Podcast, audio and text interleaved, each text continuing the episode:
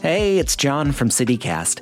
If you're in the mood to pamper yourself a little bit this week while supporting cruelty free products, you should check out Bon Coeur Home and Wellness. It's the best place in Portland to find everything from chic home decor to cannabis accessories. They've got a curated collection of vegan and cruelty free home goods and wellness products because their name is French for kind heart, after all. You'll get a 20% discount on your first order when you sign up for emails this week at boncoeur.net. That's B O N C O E U R dot net and use the code BONCOEUR CityCast20.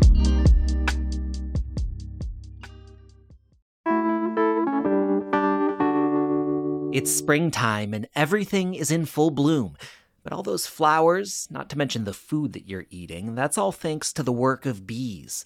And we're not just talking about honeybees either. There are 600 species of bees in Oregon, all doing their thing, pollinating plants, and a lot of them don't look or act how you'd expect them to.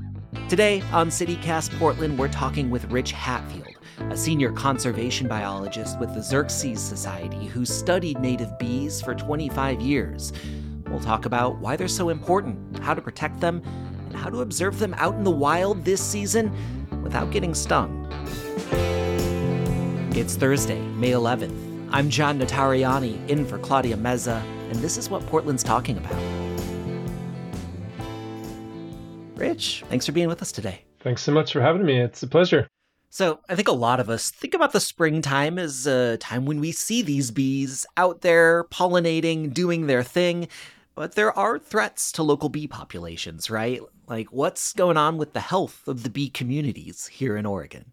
Yeah, there certainly are. Um, I mean, the biggest threat probably here in in Portland, in the Portland area, and in Oregon, it is um, pesticide use. Mm. And and when most people think about pesticides, they sort of think of it as a farm problem. Um, and that's true. There are some threats there in, in agriculture, but but farmers in that industry in general, they have an economic incentive to use those products really wisely. A homeowner can go to a lot of different stores in the Portland area and get the same exact active ingredient products off the shelf and use it in their backyard with zero training whatsoever and zero knowledge about the potential negative impacts that it could have. And mm-hmm. there's a lot of chemicals uh, on the market right now that are that are sort of broad spectrum and systemic. And by broad spectrum, it means that it, it's not targeted towards any sort of insect. It'll kill anything.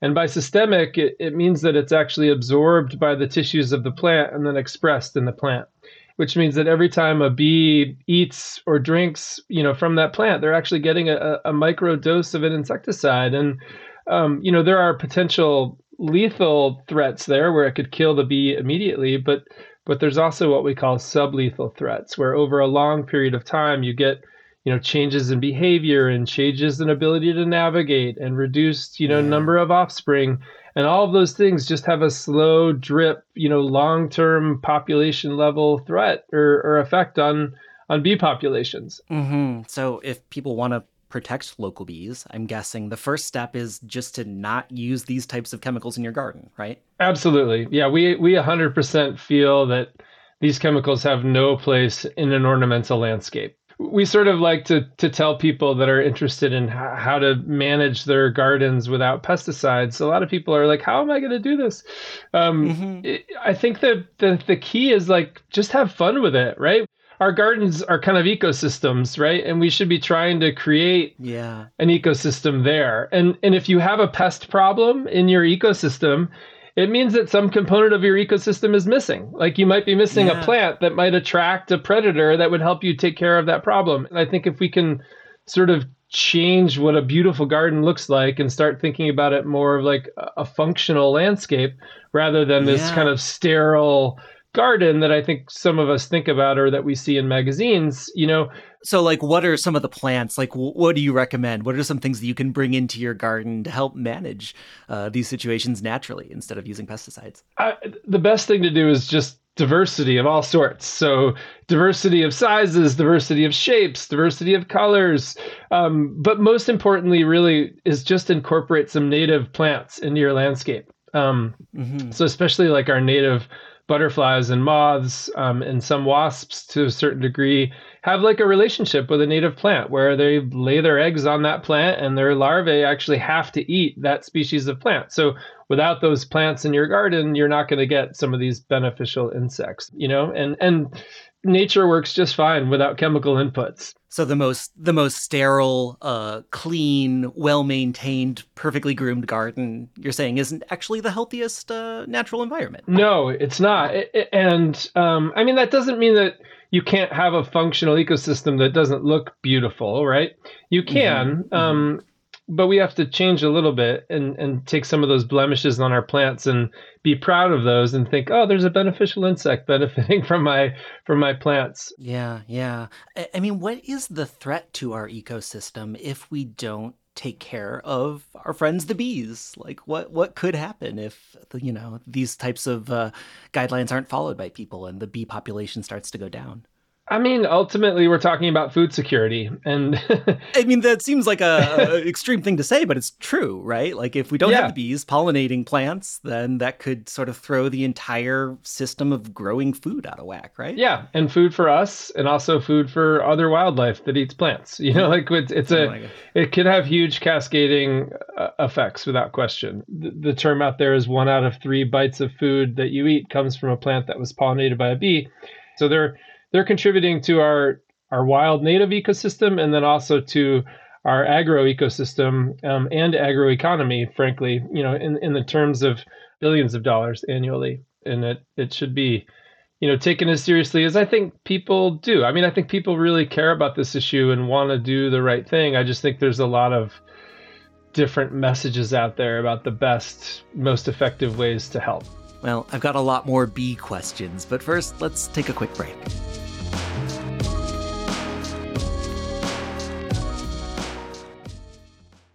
Here's a question that I'm sure some people are asking Should people be scared of bees? No, definitely not. Because I think that there's a lot of people yeah. that are very afraid of like a bee sting. Like, what, what do you, would you say to reassure people that when you see a bee, you don't need to freak out?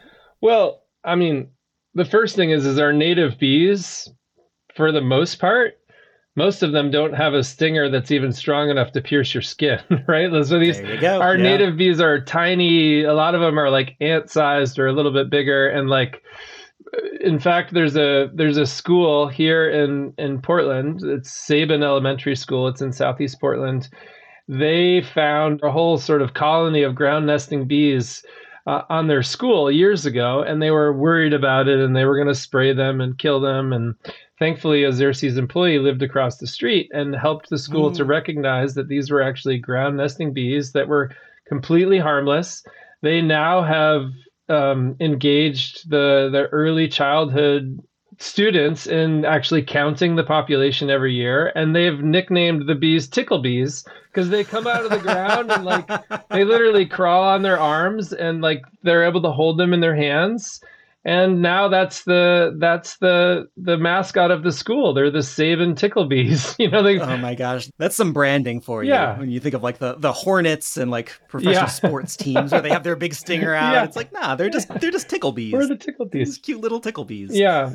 um, and you know, like most most bee, even bumblebees, which are native and can sting. Um, you know, like when they're out on flowers, like they they just want to do their work. Like they they don't care about you at all. If you try to, mm-hmm. you know, mm-hmm. grab them or bat them or you know, step on their their home, yeah, they're gonna get upset. But like, you would get upset if some giant person come to step on step on your house as as well, right? And so yeah, I, I th- they're just being defensive as much as they can. But but watching these animals on flowers is is a pretty beautiful experience if you can just sort of you know, get a lawn chair and a cold beverage and sit in your garden and watch them forage around your yard. It's it's a pretty neat thing. You've got a you've got a backyard safari back there just waiting for you. It just you, it needs your attention to actually pay attention to it. Yeah, how how would you recommend if somebody wanted to get into the habit of watching bees? Uh, how would they go about it here in Portland? It truly is like everybody's got one in their backyard. I I, I would guess sure. that. Yeah, all right. I mean, not that everybody has a backyard, and I'm certainly aw- aware of that. That some people live in you know high story apartment buildings and and don't have property. But but even if you put a pot of flowers on a three third story you know porch the chances that bees are going to find it are pretty good um, so mm-hmm. Mm-hmm. so yeah i mean you could do something as simple as just setting up a lawn chair in whatever space that you have access to and you know just watching flowers and most people i would guess within an hour would see at least 10 different species of bees and then if you were you know if you wanted to go get even more interested you know Mm-hmm. Go for a hike into one of Metro's or, or Portland Park's natural areas. Um, you know, there's there's ones in every quadrant of the city that have you know wild sort of prairie type habitats or or flowering shrubs and trees, and just go walk around and, and look look at them. There's there's there's more wild you will see more wildlife in the form of wild bees in our native parks than you will you know birds and mammals because they can hear you coming and they yeah. hide from you whereas the bees actually don't care they're just they're just trying to do their work so if so if you're trying to find different species of bees and you're you're out like how can you tell the different species apart a lot of them are kind of easy to tell apart you'll see some that are bright green mm-hmm. um, others uh, will be bright red. There, there's some parasitic bees that are bright red. Um, wait, wait, wait, wait. What, what, what, tell me more about these red parasitic bees. I feel like you just scared me again. Yeah, sorry. They're not parasitic on you. They're okay, actually okay. parasitic on, on each other. So there's 20,000 species of bees worldwide. And with that many different oh species, gosh. you just get a bunch of diversity of lifestyles. And so, you know, some bees work hard. They go out and they collect their own pollen and nectar and they build their nests and they dig their nests and they lay their eggs and they they do all that. And then you get these other bees that you could sort of think about as lazy or you could think about as crafty that are like, eh, I'm not going to go collect my own pollen. I'm going to take advantage of that bee that's collecting all the pollen, and I'm going to, once she's gone, I'm going to crawl into her nest and I'm going to lay my eggs in her nest, and then she's going to raise yeah. my offspring, and those are the parasitic bees. So that's what they're doing. They're they're sort of they're taking advantage of the hard work of other bees to raise their own young instead of doing it themselves. That is so rude. That's so, so rude. yeah, it is rude, uh, but it's also it's also you can sort of think about it almost like a, a predator prey relationship mm-hmm. where they're actually strengthening ultimately the genetic stock and and and helping bees to choose better places to build nests where they can't be found by parasitic bees and things like that. So it's it's real interesting. Is not a tickle bee though. not a tickle bee. No. That's fair enough. Well, Rich, thank you so much. Uh, hope we're inspiring some people to get outside and check out what's going on outside their back door. Me too. It's been a pleasure, and thanks for having me. And now for your microdose of news.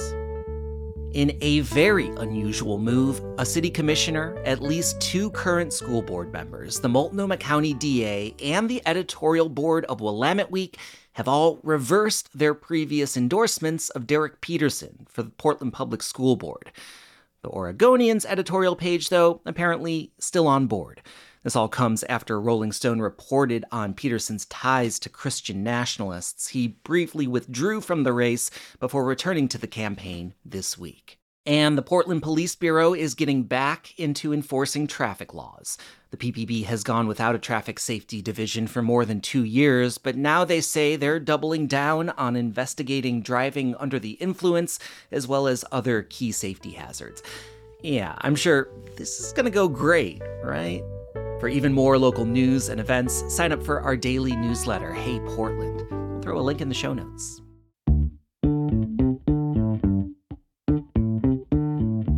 Well, that's all for us today here on CityCast Portland. If you enjoyed the show, tell a friend about it. Leave us a rating or a review. We'd really appreciate it. I'm John Notarianni, in for Claudia Meza.